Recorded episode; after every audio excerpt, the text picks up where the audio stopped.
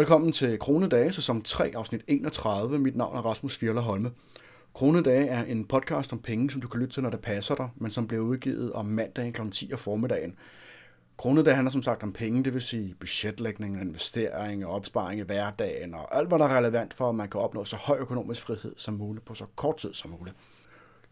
Det her afsnit af Kronede Dage er sponsoreret af Plata, som er en øh, ny dansk investeringsplatform, en ny dansk øh, peer-to-peer investeringsplatform. Måske har du hørt den podcast, jeg udgav i sidste uge, hvor jeg øh, var ude i Copenhagen Fintech, hvor de sidder og, og interviewer dem omkring, hvad det er, den her platform den går ud på.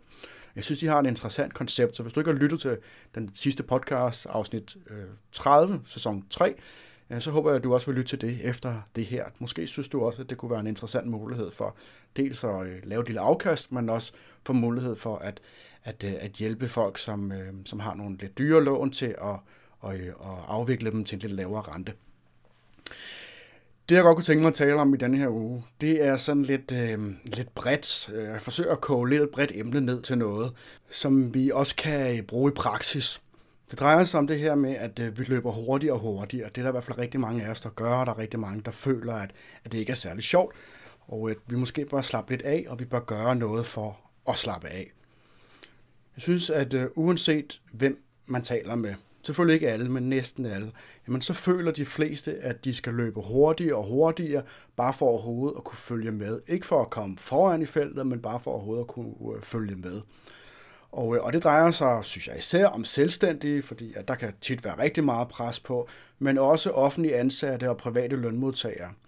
I praksis så arbejder vi, i godsøjen vi, færre timer, end man gjorde i det forrige århundrede, hvor det var jo tidligere var det jo helt normalt at arbejde 12, 14, 16 timer om øh, i døgnet. Og øh, i dag så arbejder vi jo langt mindre end det. Øh, typisk fuldtidsjob er jo selvfølgelig de der øh, 37 timer. Og øh, derfor så tænker jeg, at vi skal være lidt forsigtige med at fokusere på, hvor mange arbejdstimer vi arbejder, fordi at, at vi jo trods alt har netop har haft en, en, en udvikling mod meget, meget færre arbejdstimer. Hvis man kigger lidt længere tilbage historisk på det, jamen, så er der flere historikere, der siger, at man faktisk tidligere, altså før industrialiseringen, arbejdede færre timer, end man gør i dag. Og, øh, og det kan man selvfølgelig sige, det giver meget god mening, at for eksempel tidligere i, i middelalderen og og i den tidligere industrialisering og den slags, at, at man havde rigtig mange øh, helligdage, hvor man ligesom ikke måtte arbejde. Samtidig så arbejdede de fleste jo i landbruget, langt de fleste i landbruget. Og, øh, og når man arbejder i landbruget, så er der selvfølgelig nogle dyr, der skal fodres og den slags som vinteren, men der er også store tidspunkter i løbet af året, hvor at der er meget, meget lidt reelt arbejde, der skal laves så er det selvfølgelig rigtigt, at man lavede meget husholdningsarbejde, og man, man, man syede måske, eller man syede sit tøj, øh, når der ikke var tid til at, at høste og sådan nogle ting. Og øh, om det er medregnet, det er svært at sige. Men der er i hvert fald argumenter for, at man reelt arbejdede færre timer, end man gør i dag. Og øh, problemet er jo nemlig heller ikke, som jeg ser det, antallet af timer, og, og det er selvfølgelig heller ikke det fysisk hårde arbejde, i hvert fald ikke for de fleste af os. De fleste af os har ikke et fysisk hårdt arbejde, og vi arbejder ikke sindssygt mange timer. Problemet er, og det som gør, at vi føler, at vi skal knokle rigtig meget, det er det her psykiske. Efterhånden som moderne teknologi og, og nye metoder, de gør samfundet og, og vores muligheder for at være mere effektive, jamen så forventes det selvfølgelig også, at vi selv bliver mere effektive. Og det gør vi jo også til en vis grad det, for eksempel, hvis jeg tager mit tilfælde, jamen, så tager det jo meget, meget, meget kortere tid at researche og skrive en artikel, end det ville have taget, hvis jeg for eksempel skulle skrive på en gammeldags skrivemaskine, jeg skulle rette slå fejl i hånden, og jeg skulle tjekke grammatik øh, mod en eller anden grammatikbog. Og hvis der var noget, et ord, jeg var i tvivl om, hvordan det staves, så skulle jeg slå det op i en bog, og og hvis jeg skulle researche noget, jamen, så skulle jeg jo gå på biblioteket, eller jeg skulle finde nogen, som vidste noget mere om det, som jeg så kunne spørge, og så videre, og så videre. Og det betyder jo i dag, at jeg kan skrive rigtig mange artikler på den samme tid, som det tidligere ville have taget at skrive bare én. Men det betyder jo samtidig også, at for at jeg overhovedet skal følge med øh, i forhold til, hvad der forventes af folk, jamen så er jeg også nødt til at udgive langt, langt flere artikler, end man gjorde tidligere. Rigtig mange af os, vi arbejder jo i dag foran en computer, Øhm, der er selvfølgelig også nogen, der ikke gør, men, men så har de måske et kreativt arbejde eller noget andet. Der er ikke særlig mange af os i dag. Der er selvfølgelig stadigvæk nogen, men der er ikke nær så mange som tidligere, som, som ligesom har et, et konkret arbejde, øh, hvor man ligesom kan meget fysisk se resultatet af det, man gør. Og, øh, og det gør det svært for både for os selv, men også for ledere, for, for dem, som er, er chefer og sådan nogle ting, at vurdere, hvor meget vi egentlig laver, men det er også sværere for os selv at overskue, hvor meget vi laver. Hvis man nu kigger på for eksempel en gammeldags skomager, jamen de ville jo ret let gå ud fra at kunne overskue, hvor mange sko han kunne sidde og reparere på en dag eller noget af den stil. Hvis der for eksempel ligger tre par sko foran ham, og han sidder og arbejder på et par, jamen så ved han eller chefen, hvis han har sådan en, at der ligesom er en, en meget klar fysisk grænse for, hvad han kan påtage sig af nyt arbejde. Og så skal man være en rigtig skidt chef for at tømme en sæk med ekstra sko ned foran ham, for at, at forvente, at han så også bare lige hurtigt laver det. Det er meget nemmere for en, der sidder og laver sådan noget arbejde og vurderer, jamen det plejer at tage mig så lang tid at lave en sål. Der kan være en udfordring her og der, men det er i hvert fald ikke noget, der afviger mere end, hvad ved jeg, et eller andet antal minutter. Og, øh, og det giver ligesom en eller anden form for klarhed. Hvis nu for eksempel du er programmør, du arbejder på en eller anden arbejdsplads, jamen så kan det være rigtig svært for din chef at se, hvor mange opgaver du har. Men det kan også være rigtig svært for vedkommende at vurdere, hvor omfattende de her opgaver er. Fordi at det jo netop ikke er så tydeligt, hvad det egentlig er, du sidder og knokler med, og hvad det egentlig er for nogle udfordringer, du støder på. Og øh, selv hvis han vidste en hel masse om, om, om det, som du sidder og laver, jamen så, øh, så kræver det tid at ligesom sætte sig ind i det og få det klare overblik. Det er ikke helt det samme som en, en skomagerchef, der, der kan sidde og kigge på skomageren og sige, åh ja, men jeg forventer, at det tager dig en halv time at lave en sol, eller hvad det nu er. Samtidig så har du sandsynligvis også selv svært ved at vurdere omfanget. Og så er det jo selvfølgelig lettere for en given chef lige at sende dig en mail med det, han vurderer eller tænker er en ekstra lille opgave, og jeg spørger, kan du ikke lige gøre det her?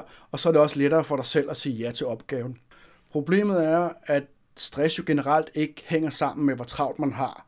Man bliver som udgangspunkt ikke stresset af arbejde i rigtig mange timer. Det kan have andre negative konsekvenser, men typisk ikke stress, hvis det bare er øh, arbejde over lang tid. Det, som man bliver stresset af, det er det, som man ikke opnår at når der konstant ligger nye opgaver og venter, jamen så føler man sig meget mere presset. Og hvis du samtidig ikke ligesom en gang imellem kan træde et skridt tilbage og sige, nå det er det jeg har her, jeg har lavet, så er det også sådan, så giver det ikke helt den samme tilfredsstillelse med resultatet. Øh, det er selvfølgelig, tænker jeg også, derfor mange virksomheder, de forsøger at fejre resultatet og sådan nogle ting. Men jeg synes ikke helt, det er det samme, som man rent faktisk kan se helt klart, hvad det er, man har lavet. Og hvis der så hele tiden kommer nye ting hen, du arbejder på tre forskellige projekter, og du har forskellige små og store opgaver på, for de forskellige projekter, jamen så er det ligesom det her med, at, at, øh, at man bliver stresset, fordi løven løber efter en, og så er man ikke stresset, når man er sluppet væk fra løven. Men hvis du sådan føler, at der hele tiden er en løve, der ånder dig i nakken, jamen så er det jo, at det bliver sværere og sværere, det nærer en mere og mere, og så er det, at man kan opnå en eller anden grad af stress. Så hvis man ikke får løst det her problem med manglende overblik, jamen så vil der fortsat være en eller anden form for pres på en så er det jo så, at man flere steder har begyndt at sænke arbejdsugen til fire dage i stedet for fem. Det ved jeg, at man har gjort i det offentlige i Sverige, og der er også flere virksomheder, der har begyndt at gøre det. Og, øh, og det kan sikkert have en masse fordele og ulemper, men er det løsningen på stress? Hvis, hvis du kender noget data omkring det, så kunne det være interessant. Så er du mere end velkommen til at sende mig en mail på uh, pp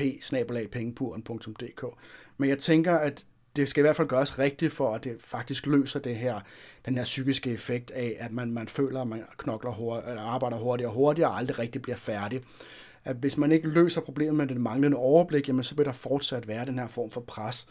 Og så kan man selvfølgelig sige, jamen du, nu, nu går alle ned fra 5 til 4 dages arbejdstid, jamen øh, det betyder, at du arbejder 20% mindre, og derfor så skal du også have 20% mindre arbejde. Og det er jo nemt, hvis jeg for eksempel er en skummer, fordi så kan man jo bare sige, så skal du bare løse, øh, skifte 20% færre såle, eller hvad det nu er. Men hvordan måler man det helt præcis, når en stor del af arbejdet ikke kan opgøres? Og ja, jeg ved jo godt, at man vurderer og estimerer timetal og sådan nogle ting, men det gør man jo typisk kun på de store projekter. Projekter, hvor det ligesom giver mening at sætte sig ned og bruge tid på at lave sådan nogle timeestimeringer. Problemet er jo bare dels, at store projekter er virkelig svære at estimere. Det er virkelig svært at vurdere, hvordan de her mange forskellige opgaver, der ligesom skal fungere sammen og skabe et, et endeligt resultat, hvor, hvor krævende de egentlig er hver især. Det er den ene udfordring. Den anden udfordring, det er jo så også, at man ikke timeestimerer det, man tænker er små opgaver. Det er klart, at hvis man tænker noget tager en time, så bruger man selvfølgelig ikke en halv time på at sætte sig ned og, og lave de der forskellige lege, der skal til for at finde ud af, hvor, mange, hvor lang tid man tror, det tager. Og, men, men problemet er bare, at hvis noget tager to timer, og man troede, det ville tage en time, jamen så er det faktisk en 100% overvurdering, eller undervurdering af behovet. Og, øh, og det betyder selvfølgelig noget, hvis man har rigtig mange af den slags små opgaver. Øhm, hvis du har 10 af den her slags opgaver om måneden, men man tror, det tager en time, man tager to, jamen så er det jo faktisk 20 timer. Og fordi at rigtig meget af det, vi laver i dag, er så abstrakt eller ukonkret, i hvert fald inden det bliver lavet, så, øh, så er der også rigtig mange ting, som gør det rigtig svært at vurdere. Hvis jeg bare sidder og laver den samme opgave igen og igen, jamen, så er det relativt nemt at sige, at men den næste er den samme opgave, den tager nok lige så lang tid som den forrige, eller et gennemsnit af forrige. Men det, rigtig mange af os laver i dag, det er jo ikke gentagelser af noget andet. Det er ikke noget, hvor vi ved præcis, hvordan det skal gøres. Typisk så skal vi opfinde eller finde nye løsninger, eller vi skal ligesom gå i dybden med et eller andet for at finde ud af, hvordan kan vi rent faktisk lave det her, som aldrig nogensinde er blevet gjort før.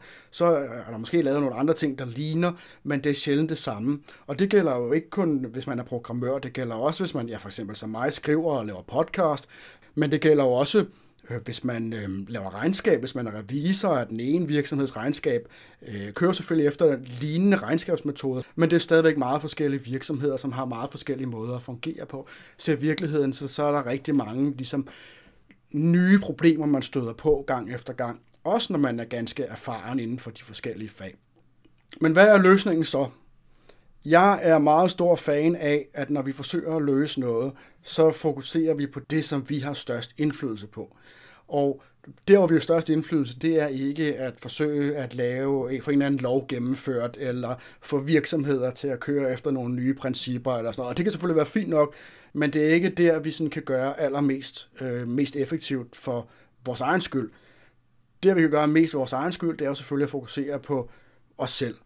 Altså at skrue ned for hastigheden i vores eget liv, og skal vi kalde det leve mere simpelt, og jeg vil godt gå ind på, hvad jeg mener med at leve mere simpelt, fordi det betyder ikke nødvendigvis, at man skal leve øhm, på en bestemt, efter en bestemt livsstil, øh, men mere den måde, man arbejder på.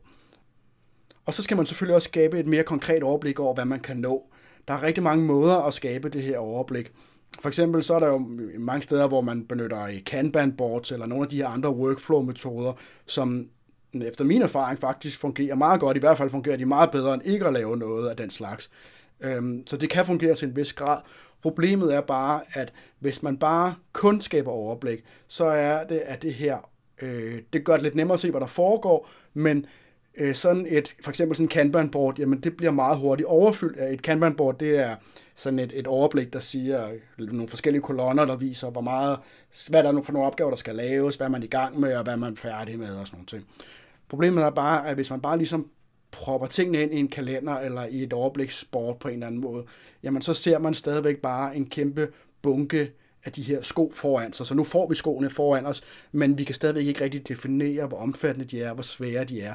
Og det betyder, at vi stadigvæk hele tiden har det her, der nærer i baghovedet af forskellige opgaver. Så en ting, der er vigtigt, det er at prioritere og så vælge nogle ting fra. Der er så mange ting, man gerne vil lære, eller opnå, eller opleve, hvad enten det er arbejdsrelateret, eller i privatlivet. Sådan har jeg det i hvert fald, men sådan tror jeg, at de fleste andre også har det. Problemet er bare, at vi jo kun har et liv og et begrænset antal timer, og døgnet er jo stadigvæk 24 timer for os alle sammen.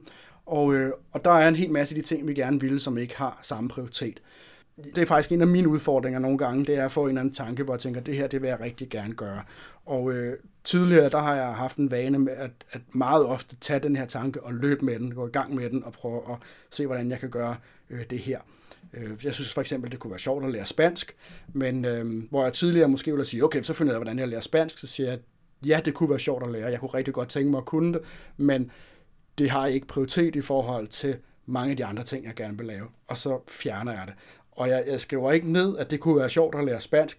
Jeg fjerner det fra mine tanker, så skal nok dukke op igen, hvis det har høj prioritet. Hvis ikke det dukker op igen, så var det nok, fordi det ikke var så vigtigt alligevel.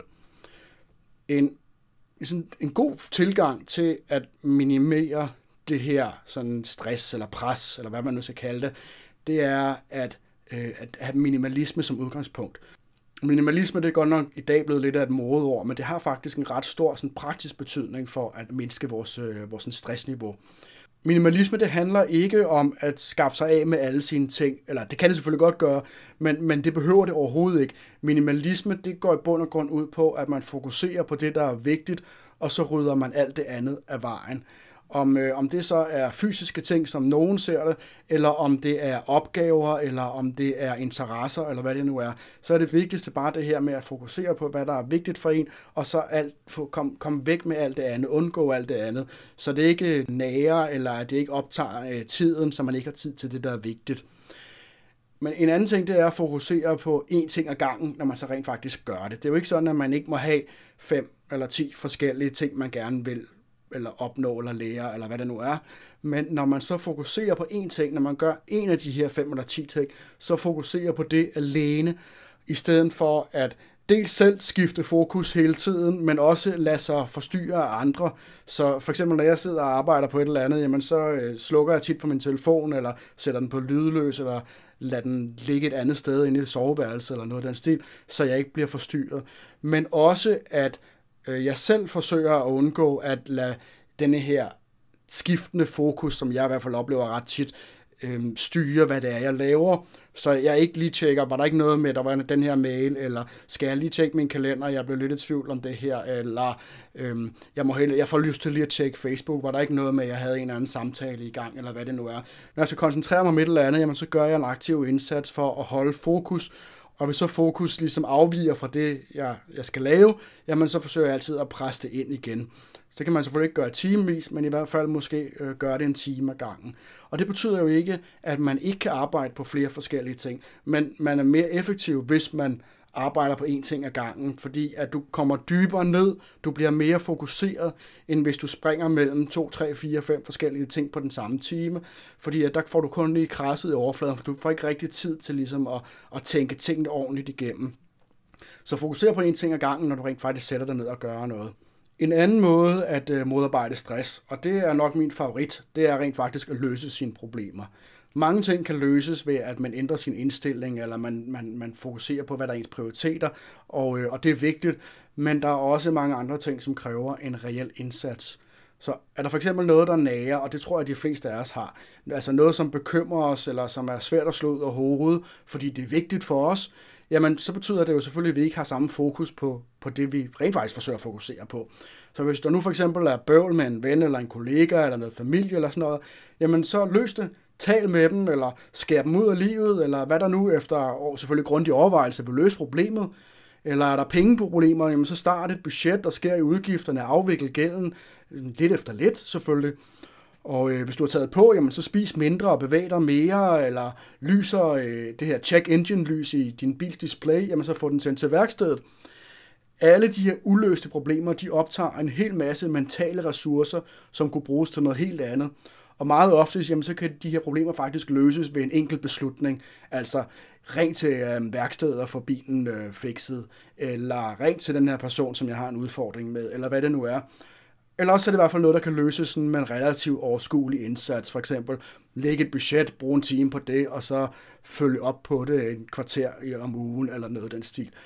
Det er selvfølgelig klart, at der er også mange ting, som ikke kan løses så let, men hvis du så løser de her lette problemer, jamen så er der mere overskud til at efterfølgende håndtere de svære. Jeg håber, du kunne bruge det til noget, og øh, hvis du kunne, så håber jeg, at du vil gå ind på pengepuren.dk-support, og ellers så er der bare at sige tak, fordi du lyttede med, og pas godt på jer selv derude.